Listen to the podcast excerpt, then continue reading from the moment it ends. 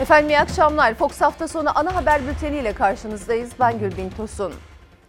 Dünya ve Türkiye'nin koronavirüs salgınıyla mücadelesi aralıksız devam ediyor. Türkiye'de ilk vakanın açıklandığı günden bu yana 46 gün geçti. Son açıklanan tablo biraz daha ümit verdi ama daha hala alınacak uzun bir yol var önümüzde. Korona gündemiyle ilgili gelişmeleri merak edilenleri aktaracağız ama önce üzücü bir haberimiz var. Irak'ın kuzeyindeki üst bölgesine PKK'lı teröristlerce havalı saldırı düzenlendi. Saldırıda sözleşmeli uzman onbaşı Ahmet İnce şehit düştü. Hain saldırıya misliyle karşılık verildi. 12 terörist etkisiz hale getirildi.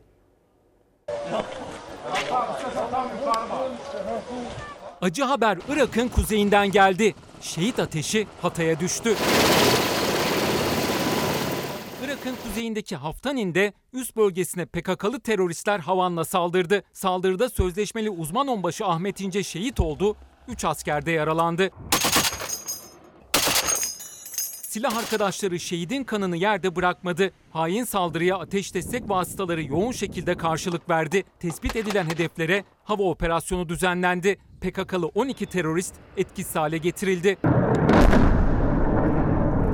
Şehit sözleşmeli uzman onbaşı Ahmet İnce 28 yaşında ve bekardı. Şırnak'tan geçici görevle Irak'ın kuzeyine gitmişti. Hatay'ın Kırıkan ilçesinde yaşayan ailesi acı haberle yasa boğuldu. Baba evine dev bir Türk bayrağı asıldı. Beş kardeşin en büyüğü olan şehit asker yarın memleketinde toprağa verilecek. Efendim şehidimize Allah'tan rahmet, yakınları ve Türkiye'ye başsağlığı diliyoruz. Ve haftalardır değişmeyen korona gündemi. Türkiye koronavirüsle mücadelesinin 46. gününe 3122 yeni vaka ve 109 can kaybı ile girdi. Hayatını kaybedenlerin sayısı ise 2600 kişiye ulaştı.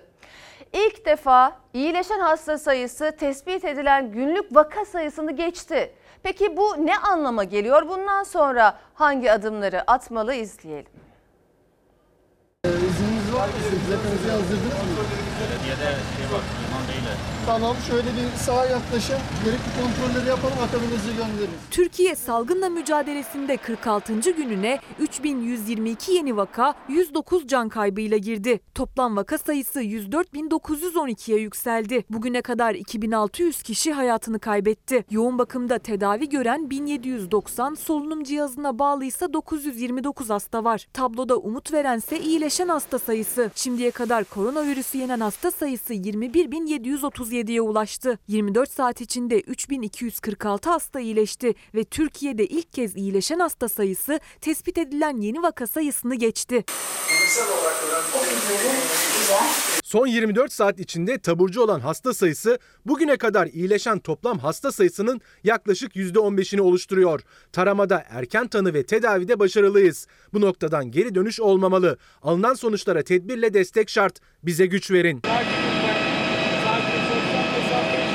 Sağlık Bakanı Fahrettin Koca da iyileşen hasta sayısına dikkat çekti. Bu salgının kontrol altına alındığının en büyük göstergesi ve Türkiye diğer ülkelere kıyasla bu noktayı çok daha erken yakaladı. diğer ülkelerin deneyimlerine bakarak aşağı yukarı bir 5 hafta 6 hafta civarında bekliyorduk orayı yakalamayı. Bu noktaya kadar getirdik. Son derece iyi bir noktadayız ama bir hafta sabretmemiz lazım. Bakın bu işte en yanlış şey sabırsızlık olur. Açıkçası bu rakamlar böyle düz çizgide gitmez.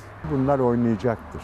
Ancak kesin konuşmak için yine de çok erken çünkü denge her an bozulabilir. Enfeksiyon hastalıkları uzmanı Profesör Doktor Mehmet Ceyhan İlker Karagöz'ün konu olduğu Çalar Saat'te salgınla mücadelede nasıl bir yol haritası çizilmesi gerektiğini anlattı. Vaka sayısını, iyileşen vaka sayısının altında tutmak çok daha zordur. Çok daha fazla dikkatli olmalısınız. Biz bir hafta sonra oturup rahatlıkla işte ne, neyi ne zaman yapalım, işte nasıl yapalımı konuşabilir. Çünkü orası çok daha zor bir nokta. İkinci bir salgın dalgası tabii ki olabilir ve hatta bundan daha büyük de olabilir. Ceyhan tedbiri elden bırakmamak konusunda uyardı. Bir adım atmak için önümüzdeki hafta sonuna kadar rakamları takip etmek şart. Çünkü kuralları gevşetmekte hızlı davranan ülkeler hiç iyi sonuçlar almadı. Örneğin İspanya bunu işte 4 gün önce yakaladı ve her şey çok güzel giderken tekrar günlük vaka sayıları arttı. İyileşen sayısı azalmaya başladı. Japonya yakaladı onu sonra birdenbire olağanüstü hal ilan etmek zorunda kaldı. Türkiye'de koronavirüs vakasının görüldüğü ilk il 16 milyon nüfuslu İstanbul'du. Virüs hızla yayıldı ve 81 il arasında en fazla vaka sayısına sahip olan salgından en çok etkilenen il olarak İstanbul zirveyi gördü. İşte bu yüzden uzmanlara göre normalleşmenin en erken yaşanacağı şehirde büyük ihtimal İstanbul olacak. Tüm Türkiye'nin ilk vakanın görüldüğü günün öncesine yani normal hayata dönebilmesi ise aşının bulunmasına bağlı ve bu yıllar sürebilir. Ne zaman bir aşı bulunur da herkese yapılır, herkes bağışık hale gelirse bunun bir, bir, bir buçuk seneden önce ortaya çıkması mümkün değil. Aşı salgını kontrol etmeye yetişmeyecek büyük bir ihtimalle ama biz bu salgın kontrol edilinceye kadar biraz diken üstünde yaşayacağız. 65 yaş üzerindeki vatandaşlar bir ayı aşkın süredir evde. Sokağa çıkma yasağının hafifletilmesini talep ediyorlar. Uzmanlara göre de sürekli evde durmak başka hastalıklara da neden olabilir. Konu bilim kurulunda gündeme taşındı. Genel sokağa çıkma yasağının uygulandığı cumartesi pazar günleri 65 yaş üstündekilerin evden çıkabilmesi görüşülüyor. Havasız kalıyoruz evde. 24 saat oturuyoruz. Bir saat, iki saat dışarı çıkmak zorundayım. Yoksa bunalıma giriyorum. Türkiye'de şu anda en mağdur olan insanlar 65 yaş üstündeki insanlar. 40 günden fazla süredir sokağa çıkmıyorlar. 21 Mart gecesi gelen yasaktan bu yana evde 65 yaş üstü vatandaşlar. Uzmanlara göre başka hastalıklara da neden olabilir ev karantinası. 65 yaş üzerine yönelik sokak yasağının hafifletilmesi gündemde. Mukaddes hanım teyze, beni lütfen karşılıklı konuşuyormuşuz gibi dinleyin. Sağlık Bakanı Fahrettin Koca da defalarca seslendi 65 yaş üstündekilere. Koronavirüs en çok onları tehdit ediyor. Yaş yükseldikçe ve kronik hastalık arttıkça ölüm oranı da artıyor. Virüs var. Kaç yaşındasınız? 70. Televizyon seyrediyorum. Haber programlarını izliyorum. E, torunlarımla oynuyorum. Sağlıkları için sokağa çıkmak yasak ama sürekli evde durmakta hem fiziki hem de psikolojik hastalıkları tetikleyebilir uzmanlara göre. Bu insanlarda kemik kaybı meydana geliyor, kas kaybı meydana geliyor. Bacaklarında, e, to- toplar damarlarında pıhtılaşmalar meydana geliyor. Allah korusun daha ciddi olaylar meydana geliyor. Bugün bilim kurulunda da dediğiniz tarzda gündem oldu. Büyüklerimiz haklı ve gerçekten bu dönemde çok büyük fedakarlıkta bulundular. Bilim kurulunda da gündeme geldi 65 yaş üstündekiler. Vaka sayılarındaki azalışa da bakılarak yasağın hafifletilmesi gündeme taşındı. AK Parti MYK'da da konu görüşüldü. Bakanlıklarca yapılan toplantılarda da 65 yaş üstü vatandaşlara sokağa çıkma yasağı uygulanan hafta sonlarında dışarı çıkabilmeleri için izin verilmesi planlanıyor. 65 yaş ve üstüne kuralları önceden açıklanarak sokağa çıkma izni verilebilir. Yürüyüş yapmalarına, parka bahçeye gitmelerine, şöyle bir güneşe kendilerini göstermelerine, eee, biraz egzersiz yapmalarına mutlak surette imkan tanınması lazımdır. Yasak hafifletilse de kurallar olacak.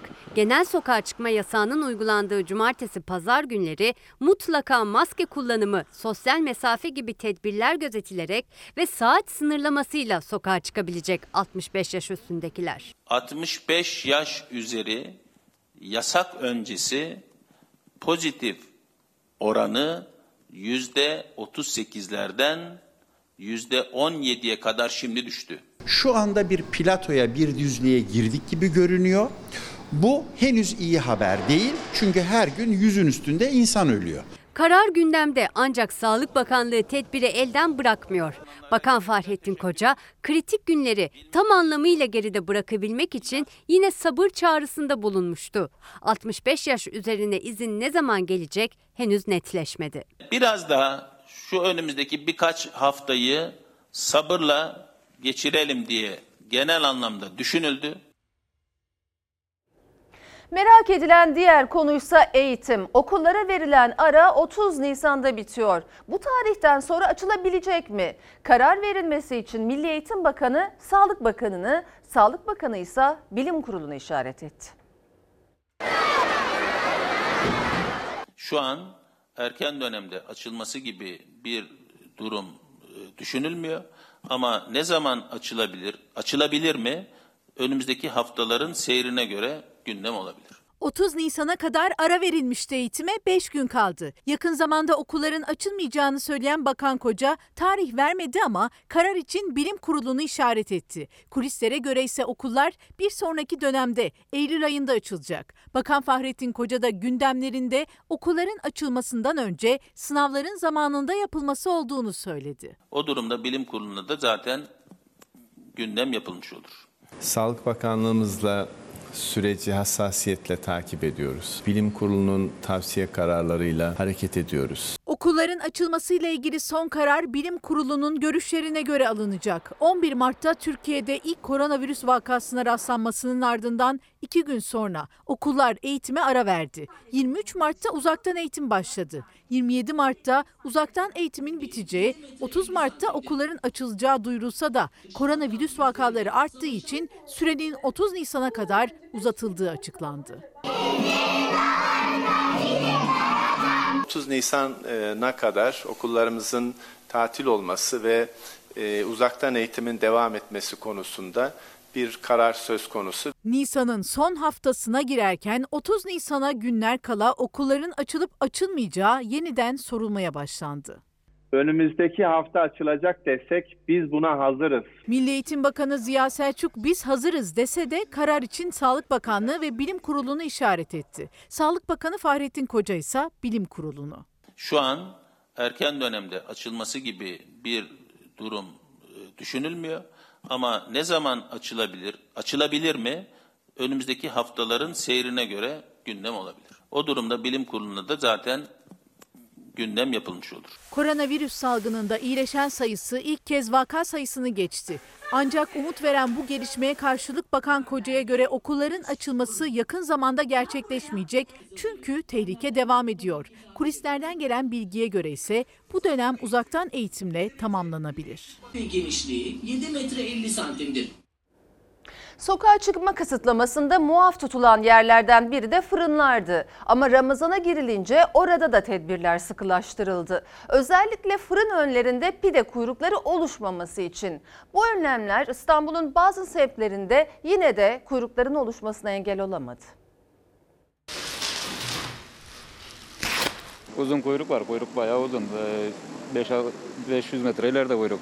Ramazan'ın ikinci, yasağın üçüncü günü. İçişleri Bakanlığı Ramazan pidesi kuyruklarının önüne geçebilmek için denetim getirdi. Müşteriler fırınlara tek tek alınınca ve sosyal mesafe kuralı da gözetilince fırın önlerinden başlayan ve metrelerce uzayan kuyruklar oluştu. Ne kadardır kuyruktasınız? Şu an e, 20 dakika oldu. Gelip pide isteyene şu an ne diyorsunuz? Şu an e, bugün zaten e, az olduğu için pide bitmiş durumda. Sıcak çıktı mı? Çıkıyor. Ben şimdi Fırınların camlarında uyarı yazıları, önlerinde maskeli, sosyal mesafeli pide kuyrukları var. İftara yakın saatlerde. Sokağa çıkma yasağıyla zaten iş yükleri artmıştı. Şimdi bir de pide üretimine başladılar. Pide üretimi iftara 2 saat kala duruyor ama soğuk satış devam ediyor. Bazı fırınlarda özellikle 65 yaş üstü vatandaşların evlerine pide servisi yapıyor. X bir sokaktan 8. kat asansör yok biz çıkarıyoruz tek tek ilgileniyoruz. Bizim için tabii biraz da yorucu oldu. Yetek o hastalığı atlatalım da. Telefonla aranıyor fırıncılar. Siparişleri saat saat, adres adres not ediyorlar. Sonra da kapıya teslim ediyorlar. Bir ekmek, iki pide, tamam 20 TL üstü gönderiyorum. Her şeyimizi kendimiz evde yapabiliriz. Ev hanımları çok becerikli ben biliyorum. Kimi de pidesini evinde yaptı. Hatta üstüne çörek otuyla evde kal yazarak mesaj da verdi. Manisa'da da fırıncılar aynı mesajı 3,5 metrelik pidenin üstüne yazdı. Hizmeti vatandaşın ayağına götürenler oldu. geldi, Ramazan pidesi geldi, buyurun. Afiyet olsun abla. Yani e, şu Ramazan'da gerçek söylüyorum sağlıkçılar kadar e, inan fırıncıların işte zor. Biz de bir alkış hak ediyoruz gerçekten. 9 gibi artık Ramazan'dan sonra. Samsun'da bir fırıncı pide almak isteyenlere karaoke mikrofonuyla sesini duyurmaya çalıştı. Ekmek ihtiyacı olan, yumurtalı pide ihtiyacı olan siz evde kalın, biz size hizmet edelim. Afiyet bal şeker olsun. Hayırlı Ramazanlar, Allah kabul etsin tuttuğunuz orucu. Sayın seyirciler, e, Fahrettin Koca Sağlık Bakanı yeni e, bugüne ait koronavirüs tablosunu açıkladı. Hemen sizlerle paylaşalım. Bugünkü test sayısıyla başlayalım. 38.308. Bugünkü vaka sayısı 2861. Bugünkü vefat sayısı 106. Bugünkü iyileşen sayı 3845. Burada dün de dikkat etmiştik. Vaka sayısıyla iyileşen hasta sayısını karşılaştırmak önemliydi. Dün ilk kez bir, ger- bir şey gerçekleşmişti. İyileşen hasta sayısı 3246 idi. Yeni tespit edilen vaka sayısında 3120 özür diliyorum 3122 idi. Bu sayıyı geçti. Bu çok önemli demiştik. İşte bugün de aynı şekilde gördüğünüz gibi dün e, vaka sayısı 3122, iyileşen sayı 3246 idi. Bugün vaka sayısı 2861, iyileşen sayısı 3845. Aradaki makas açılıyor. Bu güzel bir haber. E, günlük günlük koronavirüs tablosu toplam e, değerleri de bugüne dair açıklayayım sizlere. Toplam test sayısı 868.565, toplam vaka sayısı 107.773, toplam vefat sayısı 2706, toplam yoğun bakım hasta sayısı 1782, toplam entübe hasta sayısı 900, toplam iyileşen hasta sayısı 25.582. Bu arada e, Sağlık Bakanı Fahrettin Koca'nın mesajını da aktarayım sizlere. Son 24 saatte 3845 hasta taburcu edildi. 2861 yeni tanı kondu. Taburcu olanların sayısı yeni hastaların sayısından 984 fazla. Şifa bulanların toplam sayısı ise 25 bini geçti diyor Bakan Koca. Testlerin pozitif çıkma oranı azalıyor. Bu tabloya tedbirlerle destek şart diyor e, Sağlık Bakanı. Böylece bugüne ait koronavirüs tablosunu aktarmış olduk. Canlı bağlantımız olacak şimdi sayın seyirciler. İstanbul'da e, şu dakikalar itibariyle sokaklarda durum ne? İstanbul'un simge yerlerinden birisine Sultanahmet Meydanı'na gideceğiz. Nazlı Yere Basmaz ve Kenan Hocam bizleri bekliyorlar. Nazlı normal zamanlarda haftanın her günü cıvıl cıvıl olan hareketliliğin bitmediği bir noktadasın. Üstelik Ramazan'a da girdik ama orada şu anda kimsecikler yok. Öncelikle neler hissediyoruz onu soralım ve bugün sokak kısıtlaması ile ilgili notlarında neler var diyelim. Gülbin Tosun Türkiye'nin doğu illerinde oruçlar açılmaya başlandı. Batıya yaklaştıkça da ezan saatini bekliyor izleyenler. Belki iftar sofralarında belki de sofrayı kurarken bize kulak misafiri oluyorlar. Ama ben özellikle şimdi herkesi ekran başına davet ediyorum. Çünkü tarihi bir manzaraya tanıklık ettireceğiz. Arkamda Ayasofya. Aslında biliyorsunuz biz Türkiye'yi Fox Haber olarak karış karış dolaşıyoruz ve görülmeyen yerleri bilinmeyenleri ekrana taşımaya çalışıyoruz. Bugün de koronavirüsle mücadele ettiğimiz günlerde kimselerin sokağa çıkamadığı, sokağa çıkma yasağının olduğu günlerde Sultanahmet Meydanı'ndayız. Arkamda Sultanahmet Camii, hemen karşısında Ayasofya ve bu manzarayı doya doya seyretmek için kurulan ahşap banklarda sadece biz oturuyoruz. Tabi insanın aklına bu manzarada bir şarkı dizesi geliyor. Ah İstanbul İstanbul olalı. Hiç görmedi böyle sessizlik, sakinlik. Halbuki Ramazan aylarında özellikle bu meydan milyonlara ağırlardı. Hatta sadece Ramazan'da değil 12 ay boyunca ziyaretçisi eksik olmazdı. Çünkü Sultanahmet Meydanı İstanbul'un en tarihi noktalarından, en turistik noktalarından. Peki Ramazan'da neler olurdu? Hemen hatırlatayım. Öncelikle Sultanahmet Camii'nin hemen yanında kalan At Meydanı da diye andığımız yerde e, standlar kurulurdu ve eski İstanbul ruhunu o standlarda yaşardı buraya gelenler. İftar çadırları olurdu belediyenin. Daha uzun vakit geçirmek isteyenler özellikle de şehir dışından gelenler iftariyeliklerini de yanlarında getirirlerdi ve iftarlarını yaptıktan sonra Sultanahmet Camii'ne girip namazlarını eda ederlerdi. Bugün de açıkçası bahar güneşi İstanbul'un üstünde. Laleler açmış durumda. Ramazan'ın da maneviyatıyla Sultanahmet Meydanı adeta gel diyor, çağırıyor ama Sağlık Bakanlığı'nın uyarıları da aksi yönde. Çünkü her gün açıklanan vaka tablolarında iyiye doğru bir gidişat var ama bu olumlu tablonun tersine dönmesi işten bile değil herhangi bir rehavete kapılma durumunda. O yüzden mutlaka uyarılar dikkate alınmalı ama inananların da aklında özellikle teravih namazı konusunda soru işaretleri var. Diyanet bununla da ilgili günler öncesinden açıklamalar yaptı. Gönül rahatlığıyla ibadetlerinizi evlerinizde gerçekleştirebilirsiniz dendi. Yani her şeyin başı sağlık dediğimiz günlerden geçiriyoruz, geçiyoruz. Ramazan ayında da sağlığı önceliğe koyarak ibadetleri evde gerçekleştirerek hatta belki bunu fırsat bilip daha da içimize yönelerek evlerde ama dayanışma ve yardımlaşma ruhuyla hareket ederek bu uyarıları dikkate almakta fayda var Gülbin Tosun. Peki Nazlı Basmaz çok teşekkürler.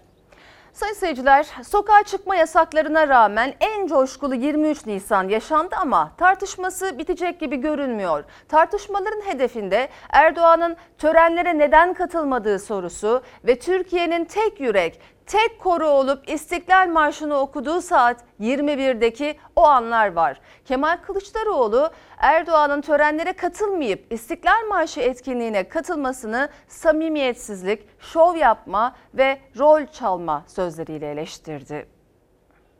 Bütün siyasi parti liderlerinin, e, grubu olan bütün siyasi parti liderlerinin parlamentoda olması çok değerliydi. Sayın Erdoğan'ın da olması gerekirdi. İstiklal Marşımızı yavrularımızla beraber okuyacağız. Bütün milletimiz İstiklal Marşı'nı vatanseverlikle okudu. Sadece bir kişi şov yapmaya çalıştı. Cumhurbaşkanı Erdoğan'ın 23 Nisan'da Ankara'daki resmi törenlere katılmamasını eleştiren Kılıçdaroğlu, o geceki İstiklal Marşı'nı hep bir ağızdan okuma etkinliği üzerinden de şov yapmakla suçladı Erdoğan'ı. Tam 21'de balkonlarımıza, pencerelerimize çıkarak İstiklal Marşımızı okumaya davet ediyorum. Ne Anıtkabir'deki törene ne de Türkiye Büyük Millet Meclisi'ndeki özel oturuma katıldı. Ancak gece saraydan milletimizi İstiklal Marşı'nı söylemeye davet ediyor.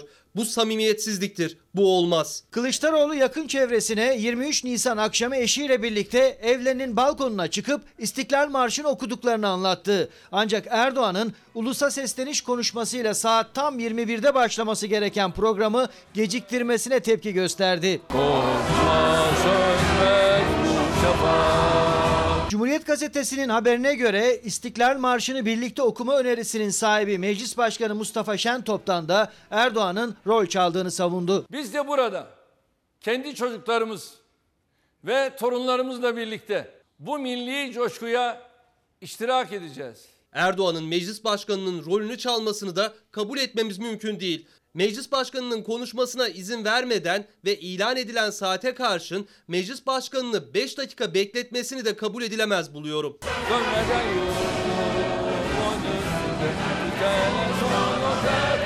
Kılıçdaroğlu Erdoğan'ın 23 Nisan'daki resmi törenlere katılmamasına tepkisini ise TV5'te konuk olduğu programda dile getirdi. Cumhurbaşkanlığınca öne sürülen gerekçeyi inandırıcı bulmadığını söyledi. Akşener örneği dikkat çekti. Şöyle bir gerekçe e, söylendi. Geçmişte de bazı cumhurbaşkanları meclisteki 23 Nisan törenlerine katılmadı diye.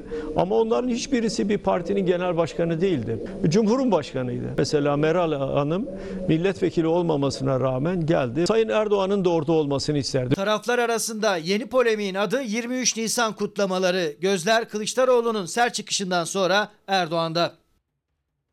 İktidarla Millet İttifakı belediyeleri arasındaki yardım krizinde aynı zamanda Belediyeler Birliği Başkanı olan Gaziantep Büyükşehir Belediye Başkanı Fatma Şahin dikkat çeken bir çıkış yaptı. İstanbul, Mersin ve Adana'daki belediye kampanyalarına bu teşebbüsler geçmişte FETÖ, PKK gibi örgütler tarafından da denendi benzetmesi yapan Erdoğan'ın aksine bunu kabul etmemiz mümkün değil dedi Fatma Şahin. Gaziantep'te kendi yaptığı kampanyalarla ilgili verdiği örnekler de dikkat çekti. Sorun ekmek dağıtmak değil, izinsiz şekilde yapmaktır. Bu tür teşebbüsler geçmişte FETÖ ve PKK gibi örgütler tarafından da denenmişti. Bunu kabul etmemiz mümkün değil. Cumhurbaşkanı Erdoğan'ın CHP'li belediyelere yönelik FETÖ PKK benzetmesine ilk kez bir AK Partili belediye başkanından aynı zamanda Türkiye Belediyeler Birliği Başkanı olan Gaziantep Büyükşehir Belediye Başkanı Fatma Şahin'den kabul edilemez değerlendirmesi geldi. Şahin benzetme değildi, genelleştirmeydi dedi ama doğru bulmadığını söyledi. Halkın oyuyla seçilmiş belediye başkanlarımız yol ve yöntemleri farklı olsa bile oturulur konuşulur. Ee, Ama bu tür bir e, benzetmeyi e, ki zaten e, söyle- söyleyenin dinde de böyle bir benzetme üzerinden de gidilmedi. Genelleştirme üzerine gidildi. Ben böyle bir ifadeyi ben doğru bulmuyorum. Koronavirüs günlerinde ihtiyaç sahiplerine ulaşmak için İstanbul ve Ankara Büyükşehir Belediyelerinin başlattığı bağış hesaplarına bloke kondu. Aşevleri kapatıldı. Mersin'de ücretsiz ekmek dağıtımı engellendi. Adana'da Sahra Hastanesi mühürlendi. Siyaset koronayla mücadele sürerken Millet İttifakı belediyelerinin engellenen kampanyalarına, Cumhurbaşkanının sert eleştirilerine kilitlendi. Güya kendilerince hükümetle yarışa kalktılar. 7 yıldan beri bu sistemi kurdum. Kimse bana niye buna bunu, niye süt, hamilelere süt veriyorsun, niye 12 bin adama gıda yardımı veriyorsun filan demedi. Giriştiklerin, bu tür faaliyetlerin amacı halka hizmet vermek değil, şov yapmaktır. Biz şöyle vefa grubuna dahil olduk. Kendi aşevlerimizden mükerrerliği önleyecek şekilde diğer aşevleri kime götürüyorsa bizim ona götürmeyeceğimiz bir çalışma yaptık. Y- Yaklaşık 20 gün önce bir şehirde bir kampanya yaptık. Kalbe dokun gönül kazan. Yardım alıyor musunuz yani oraya?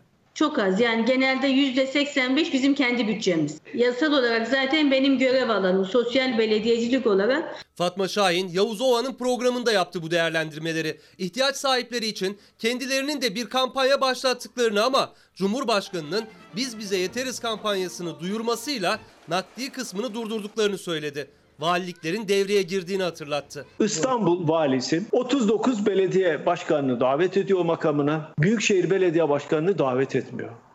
Neden? Ama ben o valiyle birlikte çalıştım. Ali valiyle çalıştım. Gaziantep'ten gitti Ali vali. Niye böyle oluyor ben de anlayamıyorum. Valiyle yapılan e, görüşmelerde Ekrem Bey'in davet edilmemesinin kendi iradesinin dışında oluştuğu şeklinde bir izlenim edinildi. İstanbul başta CHP'li bazı belediyelerle valilikler arasında temas sağlanır mı? Daha fazla ihtiyaç sahibine ulaşmanın formülü bulunur mu? Bu sorulara yanıt aranırken paralel yapı, devlet içinde devlet, FETÖ PKK benzetmeleri de çözümü zora soktu. Şahin'in Belediyeler Birliği Başkanı olarak yaptığı uyarıysa önemliydi. Toplum da vallahi billahi bakın bizden bunu bekliyor. İnsanlar can derdinde. Hangi partiden, hangi belediye başkanının ne verdiğinin hiçbir önemi yok. Şu anda kim benim derdime çare olur, kim biz derdiye bakıyor. Dolayısıyla bugünler yarınları belirleyecek. Türkiye bu yıl Ramazan'a salgının gölgesinde başladı. İlk iftar anlarına ilişkinse Türkiye'nin her köşesinden renkli görüntüler yansıdı. Mehmetçik vatan nöbetinde orucunu açtı. Koronavirüs önlemi nedeniyle ailelerinden ayrı kalan sağlıkçılar Türkiye'ye Ramazan mesajı yolladı. Belediyeler de Ramazan ayı için yardım kampanyaları düzenledi.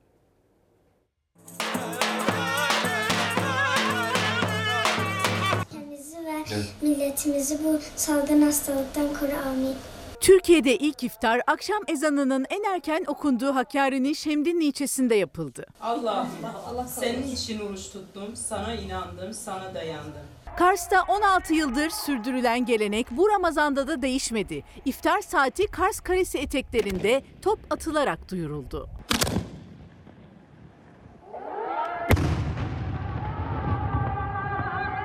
Bu yıl e, biraz e, Ramazan topu da Çin'den geldiği için o da karan, koronavirüsün e, hışmına uğradı diyelim. Çünkü ithal olduğu için oradan getirdim. Hatta bu sene bir 30 tane yok 20 tane var elimde. Onları atacağım ancak. Amasya'da iftar öncesinde sokaklarda belediye bandosu dolaştı.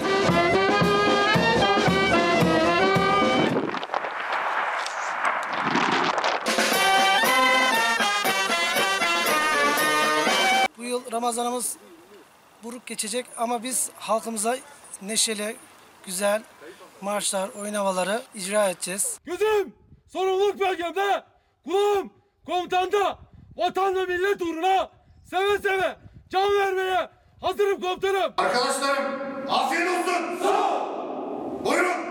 Hudut karakollarında görevli Mehmetçik iftarını komutanlarıyla birlikte vatan nöbetinde yaptı. Edirne'den, Ağrı'dan selam yolladılar memleketlerine. Bu Ramazan ayı ailemle ayrı geçirdiğim ilk Ramazan ayı. Buradan anneme, babama ve bütün silah arkadaşlarıma selamlarımı iletiyorum. Buradan sizin aracılığınızla aileme ve tüm sevdiklerime selamlarımı iletmek istiyorum. Merak etmesinler. Vatan bize emanet. Düzce'de pandemi servisinde görevli sağlık çalışanlarının da tüm Türkiye'ye mesajı vardı. Ramazan'ın ilk gününde iş başındayız. Sizler de evinizde kalarak bizlere destek olabilirsiniz. Buradan aileme selamlar. Ramazan ayının tüm Müslümanlık alemine hayırlara vesile olmasını temenni ediyoruz. Samsun'da da bir fırın çalışanı mikrofonla seslendi vatandaşlara. Ekmek ihtiyacı olan, yumurtalı pide ihtiyacı olan siz evde kalın, biz size hizmet edelim. Hayırlı Ramazanlar, Allah kabul etsin tuttuğunuz orucu. Belediyelerdense Ramazan ayı için peş peşe yardım kampanyaları haberleri geliyor. İzmir Büyükşehir Belediyesi gönüllülerin desteğiyle Ramazan boyunca her gün 10 bin ihtiyaç sahibine iftar yemeği dağıtacağını duyurmuştu. İlk dağıtım Karabağlar ilçesinde yapıldı. Merhaba teyzeciğim nasılsınız iyi misiniz? İyi kuzum, sağ İzmir olun. Büyükşehir Belediyesi'nden geliyoruz. İftar, iftarlık menü getirdik biz size. Teşekkür ederim. Sağ olun. Tüm İzmirlileri ihtiyaç sahibi vatandaşlar için iftar menüsü, iftar sofrası kurmaya davet ediyoruz. İzmir Büyükşehir Belediye Başkanı Tunç Soyer koronavirüs dönemi için 18-20 yaş arasındaki gençlere 4 GB internet hediye edecekleri müjdesini de verdi.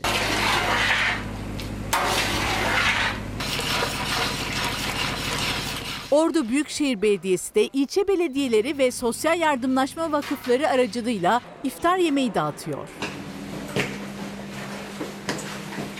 Osmaniye'nin Kadirli Belediyesi'nde de koronavirüs salgını nedeniyle kapatılan aşevi Ramazan nedeniyle yeniden açıldı. Aşevinde pişen yemekler iftar öncesinde 20 mahalleye dağıtılmaya başlandı. Sıcak bir çeşit yemeğimizi 2000 tane vatandaşımıza günlük olarak e, ulaştıracağız. Amasya'da ise bayram sonrasına kadar su ücretsiz olacak.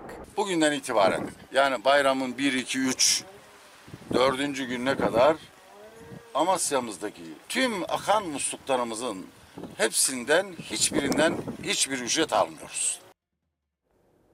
Koronayla mücadelenin ilk günlerinde açıklanan 100 milyar liralık ekonomik paket 45 gün sonra iki katına çıktı. Hazine ve Maliye Bakanı Berat Albayrak atılan adımların 200 milyar liraya ulaştığını söyledi. Muhalefet bunun sadece 4,4 milyar lirası vatandaşın cebine girdi diyerek ses yükseltti. Bu süreçte bugüne kadar attığımız adımların toplam tutarı 200 milyar Türk lirasına ulaştı. Sadece bunun 4,4 milyarı vatandaşın cebine konan para. Bunun dışındakilerin hepsinin adı destek olmasına rağmen çoğu kredi veya vergi ertelemeleri. 200 milyar liralık bir yardım yapılsaydı bugün piyasa canlanmış olurdu. Bu da doğru bir rakam değil. Hazine ve Maliye Bakanı Berat Albayrak koronavirüs nedeniyle yaşanan ekonomik krizde işçiyi, esnafı ve istihdamı korumak için devletin sunduğu desteğin 200 milyar liraya ulaştığını söyledi. Muhalefet vergi ertelemeyi, faizle kredi vermeyi destek diye sunuyorlar diyerek tepki gösterdi. Şu kredi vermeyi, borç ertelemeyi, borca takla attırmayı, vergi borçlarını ertelemeyi bir yana bırakın. Vergiden vazgeçin vergi borcundan. Doğrudan bütçeden destek verin. İşletmelerimize sunduğumuz KYF kefaletli işe devam desteği kapsamında da 119.804 firmamıza 107 milyar 412 milyon lira finansman tahsis edildi. Zaten verdiği demeçlerde tahsis ettik ifadeleri yer alıyor. Yani fiilen ortaya konulan bir yardım söz konusu değil. Siz eline para geçmeyen adama gel ben sana kredi vereceğim dediğiniz zaman bu kriz bittiğinde bu borçları bu insanlar nasıl ödeyecekler? Koronavirüsün ekonomide açtığı yarayı kapatmak için ilk günlerde İstikrar Kalkanı adı altında 100 milyar liralık bir paket açıklanmıştı. Bakan Albayrak 45 günlük süreçte o paketin 200 milyara ulaştığını duyurdu. Muhalefet işçinin, esnafın eline geçen karşılıksız para ne kadar diye sordu. Rakam açıklamak çözüm değil diye ses yükseltti. Avrupa diyor ki kahvehane sahibi senin yıllık gelirin ne kadar? Senin 3 aylık gelirini ben sana devlet olarak ödeyeceğim. Öyle krediymiş, borçmuş. Bunlar yok. Yanınızda kimleri çalıştırıyorsunuz söyleyin. Onların maaşının da %80'ini ben veririm. Öngörülen hedeflerin hiçbiri tutturulamadı. 2019 yılında 2,5 milyon kişiye yeni istihdam sağlayacaklarını ifade etti.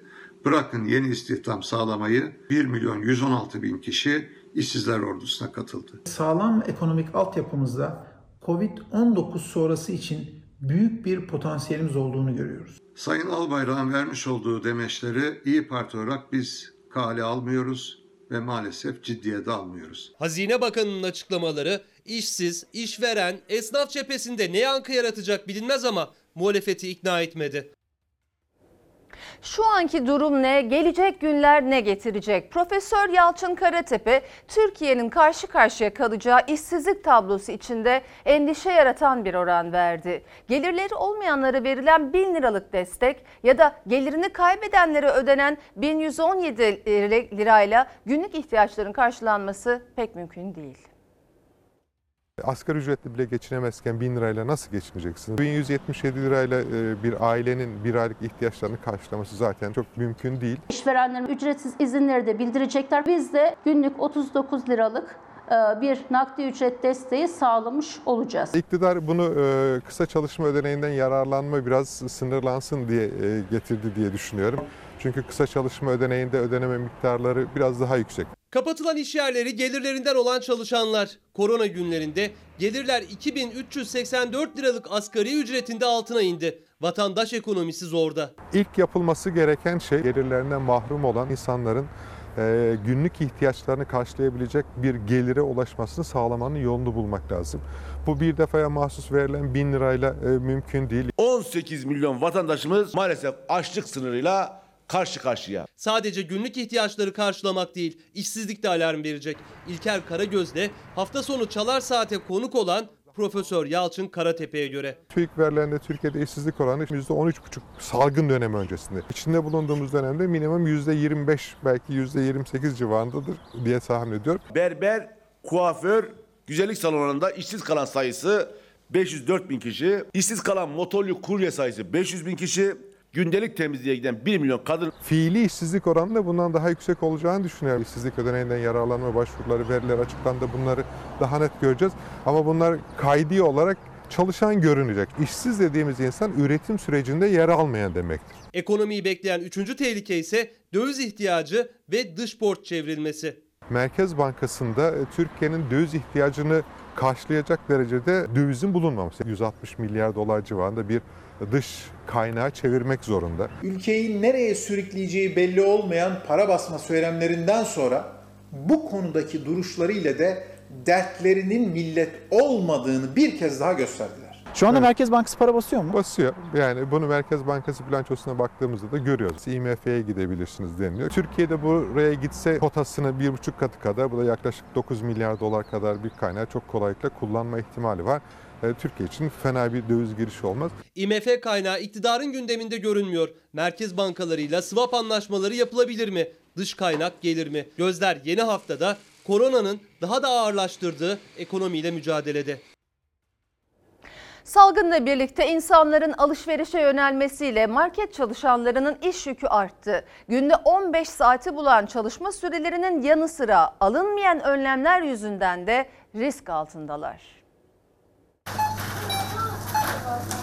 Uzun süreli sokağa çıkma yasakları, çeşitli kısıtlamalar nedeniyle yurttaşların temel ve gıda, temizlik malzemelerine duyduğu yoğun ihtiyaç, özellikle market çalışanlarının çalışma koşullarını tartışmaya açık hale getirmiştir. Salgın döneminde iş yükü en çok artanlardan biri de market çalışanları. Mesai süreleri günde 15 saate dayandı. Uzayan çalışma sürelerinin yanı sıra koronavirüs tehlikesiyle burun burunalar. İş kanununa aykırı olarak uzun süre ve izinsiz çalışma, mola sürelerinin kısalması, sosyal mesafe kurallarının uygulanması, yeterli dezenfekte çalışmasının yapılmaması, ek çalışmalar için ücret ödenmemesi birçok iş yerinde market işçilerinin karşılaştığı en önemli sorunlardan birisidir. Sokağa çıkma yasağı kapsamında bugün yarın marketler kapalı ancak koronavirüs salgınının görüldüğü 11 Mart'tan bu yana satışı artan marketler cirosunu katladı. Market çalışanlarının büyük bir kısmı ise asgari ücretle geçimini sağlıyor. Üstelik sık sık yapılan evde kalın uyarılarına rağmen onlar bu süreçte çalışmak zorunda. Bir de işverenleri tarafından uzun süre ve izinsiz çalıştırılıyorlar. 4 günlük sokağa çıkma yasağı öncesinde yığılma olmasın diye 2 gün boyunca bakkal ve marketlerin açık kalma süreleri 15 saate kadar çıkarılmıştı. Bazı market çalışanlarının mesaisi sabah 8'de başladı, akşam 23'te sona erdi. İşçilerimiz yoğun çalışma temposunda büyük sıkıntılar yaşamaktadır. Açılış ve kapanış saatlerinin işçileri yoğun bir tempo içine sokmayacak şekilde düzenlenmesi lazım. Yine birçok markette koronavirüse karşı yeterli önlem de alınmıyor. Sosyal mesafe sınırları aşılıyor. Kasiyer müşterilerle direkt temas etmek zorunda kalıyor. Sık sık değiştirilmesi gerekirken tek bir eldiven ve maskeyi çalışanlar gün boyu kullanmak zorunda bırakılıyor. Yeterli dezenfektan bulunmaması da market çalışanları için bir sorun. Hafta sonları sokağa çıkma yasağı kapsamında bakkal ve marketler kapalı. Ancak buna rağmen market çalışanlarının iş yükü azalmıyor. Talepleri hak ettikleri fazla mesai ücreti, mola sürelerinin uzatılması, ikramiye ve ihtiyaçları olan izinlerin verilmesi. Açılış ve kapanış saatlerinin özellikle akşam saatlerinin geriye alınması iftar atacak arkadaşlarımızın sıkıntıya girmemesine neden olacaktır. Türkiye'de normalleşme için ne kadar zaman var? Cumhurbaşkanı Erdoğan Ramazan bayramı sonrasını işaret etmişti. Turizm Bakanı Ersoy da salgınla mücadelede bir sürpriz yaşanmazsa iç turizmi Mayıs ayı sonunda başlatmayı düşündüklerini açıkladı. Ancak yaz tatili için şartlar var. Evimizden çıktık. Şöyle bir manzaraya sahip. Bodrum sokaklarını gezelim bakalım. Ne kadar boşalmış. Türkiye içindeki e, hareketin, trafiğin dolaylı olarak da bu turizm trafiği anlamına da geliyor. Mayıs sonuna bayrama yetişeceğini düşünüyorum. Cumhurbaşkanı Erdoğan'ın da işaret ettiği Ramazan ayı sonu takvimine Turizm Bakanı da vurgu yaptı. Bakan Ersoy şu anki verilere göre salgınla mücadelenin olumlu gitmesi durumunda öncelikle iç turizm açılacak, iç hat uçuşları başlayacak dedi. Şimdi ilk aşaması biliyorsunuz içerinin temizlenmesi, düzelmesi. Biz yeni bir e, projeyi hayata geçirmeye başladık. Güneş artık iyiden iyiye kendini hissettirmeye başladı. Hem karantina stresinin ardından dinlenmek isteyenlerin hem de yaz sezonuna bel bağlayan turizm sektörünün aklındaki soru şu. Bu yaz tatil yapılabilecek mi? Yanıt Kültür ve Turizm Bakanı'ndan geldi ancak bu yaz diğer yazlar gibi olmayacak. Tedbirler elden bırakılmayıp normalleşme sürecine girilse bile tatil sertifikalı olacak. Koronasız alanları sertifike eden bir sistemi e, Kültür ve Turizm Bakanlığı koordinasyonunda Sağlık Bakanlığı, Ulaştırma Bakanlığı, Tarım ve Orman Bakanlığı yetkilileri ayrıca e, konuyla ilişkili bütün STK'larda bu noktada görev alıyorlar. Araçların sterilizasyonu, personelin pandemi eğitimi alması, alan sterilizasyonu çok çok önemli. Mekanların güvenli mesafe standartlarına göre düzenlenmiş olması. Kontrollü iç hat uçuşlarıyla turizm sezonu açılsa da konaklamanın kuralları belirlendi. Personel, mekan, eşya, araçların steril olması öncelik ve mekandaki insan sayısı da ilk olarak oteller yarı kapasiteleriyle hizmet verecek. Sahillerdeki şezlong sayıları azaltılarak sosyal mesafe kuralına uyulacak. Eğlence mekanları için tedbir alınacak. Otellerde açık büfeler olmayacak. Evet alınan son kararla vatandaş kullanımına kapatıldı sahil. Günübirlik düzenlenen yat turlarına sınırlama da getirildi. Tekneye binecek turist sayısının düşürülmesi, iç denetimin artması şart koşulacak işletmelere. Mayıs'ın ilk haftası bu sertifikasyon sistemini sonuçlandırmayı hedefliyoruz. Ve Mayıs sonuna kadar da aşamalı bir şekilde turistik tesislerin bu sertifikayı almasını sağlayacağız. Şehirler arası seyahat ve iç hat seferleri de Cumhurbaşkanı Erdoğan'ın da söylediği gibi Ramazan bayramı sonrası başlayabilir. Turizm Bakanı ayrıca vaka sayısı sıfır olan ülkelerle de karşılıklı kapıların açılabileceğini işaret etti. Ancak yine tüm bu yol haritası salgının bundan sonraki seyrine ve tedbirlerin bir ay daha sıkı bir şekilde sürdürülmesine bağlı. Sahil kesinlikle kapalı. Evet. Psikolojide Bak işte maalesef öyle ya. Yani zor zamanlar geçiriyoruz. Birbirimizi anlayalım. Geçtiğimiz yıllarda bugünlerde düğün arefesinde gençler alışveriş turlarında olurdu. Ama bu yıl dükkanlar kapalı, herkes karantinada. Ancak bu çiftlerin vazgeçtiği anlamına gelmiyor.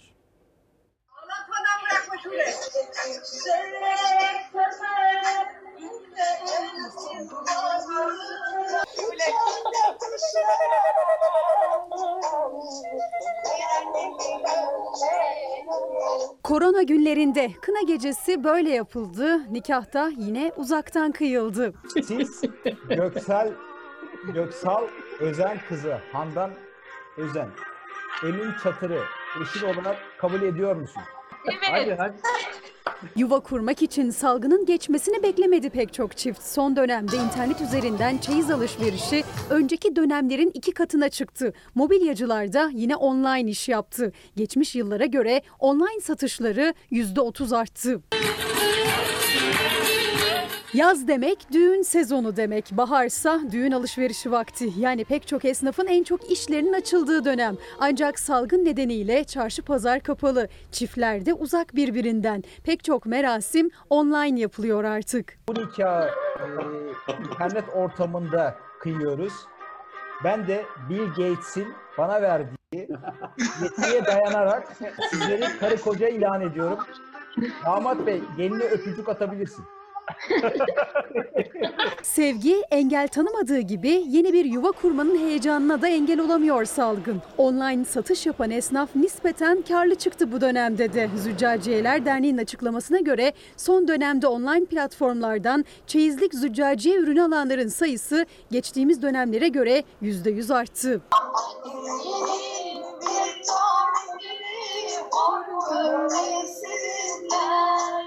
İstanbul'un mobilya merkezi Modoko'dan da iyi haberler geldi. Evlenecek çiftler evde otururken bilgisayar başında aslında. Mobilyalarını internetten seçmeye başladı. Online mobilya satışlarında da yine geçen dönemlere göre %30'luk bir artış var. Ve dünyadaki son durum. Amerika Birleşik Devletleri Başkanı Donald Trump skandal dezenfektan önerisinden geri adım attı. Salgını kontrol altına almaya başlayan ülkeler ise yasakları kademeli olarak kaldırmaya başladı.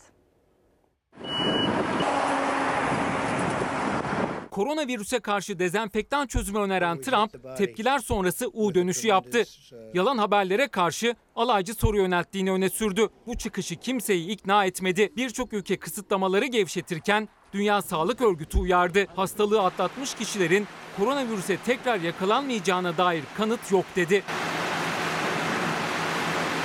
Covid-19 salgınında ölenlerin sayısı 200 bine yaklaştı. Hastalığı yenenlerse 815 bini bulmak üzere. Vaka sayısı 2 milyon 850 bini aşarken Dünya Amerika Başkanı Trump'ın akıl almaz önerisini konuştu. Dezenfektanlar virüsü birkaç dakikada etkisiz hale getiriyor. Bunları temizlik yapar gibi vücuda enjekte edebilir miyiz? Bana ilginç geldi. Hastalığa yakalananların vücudundaki virüsü dezenfektanla temizlemeyi gündeme getiren Trump, gazetecilerin karşısına çıktı. Amerika lideri 484 milyar dolarlık ek bütçenin imza töreninde konuştu. Ülkedeki pozitif test oranının %38'den %28'e düştüğünü açıkladı. Gazetecilerin gündemi ise başkanın skandal dezenfektan önerisiydi. Ne olacağını görmek için sizin gibi muhabirlere kinayeli bir soru sordum. Trump geri adım atsa da yanıt tatmin edici değildi. Başkana halka dezenfektan enjektesini önerip önermediğini sordular. Tabii ki hayır. Düşmanca davranan bir grup vardı. Tıpkı senin gibi yalan haberler yapan insanlar. Onlara kinaye yaptım. Çok sayıda kişi başkanın savunmasını inandırıcı bulmadığını açıkladı. Dünyanın Covid-19'la savaşında umut verici gelişmeler yaşanıyor. Virüsün ilk görüldüğü Çin'in Wuhan kentinde son ağır hastanın da iyileştiği açıklandı. 47 hastanın kaldığı bölgede son 20 günde yeni vaka tespit edilmediği belirtildi. Salgını kontrol altına alan ülke sayısı artarken kısıtlamalar gevşetilmeye, yasaklar kademeli olarak kaldırılmaya başlandı. Okulları açma kararı alan ülkelere Avusturya'da katıldı. 2500 vakanın görüldüğü ve 130 kişinin öldüğü Yunanistan'daysa kuaförler ve küçük işletmeler pazartesi günü yeniden faaliyete geçiyor. Kısıtlamaların kaldırılmasının konuşulduğu ülkelerden biri de Rusya. Rus sağlık uzmanları kısıtlamaların 12 Mayıs'a kadar sürmesinden yana bu durumun hastalığın ikinci dalgasını önleyeceğini savunuyorlar. Rusya'da Covid-19 nedeniyle resmi rakamlara göre 681 kişi hayatını kaybetti. Vaka sayısı ise 75 bini buldu. Salgın nedeniyle uyguladığı birçok yasağı kaldıran İran'da son 24 saatte 76 kişi daha öldü. Toplam can kaybı 5650'ye yükseldi. Hükümet 68.193 kişinin iyileştiğini açıklarken Cumhurbaşkanı Ruhani'den uyarı geldi. Kısıtlamaların kalkmasının virüs tehdidinin ortadan kalktığı anlamına gelmediğini söyledi. Sosyal mesafe kuralına uymaya devam edilmesini istedi. Şimdi ara zaman. Efendim Fox hafta sonu ana haber bültenini burada nokta alıyoruz. Fox'ta yayın Mucize Doktor'la devam edecek. İyi bir akşam geçirmenizi diliyoruz. Hoşçakalın. Dostuma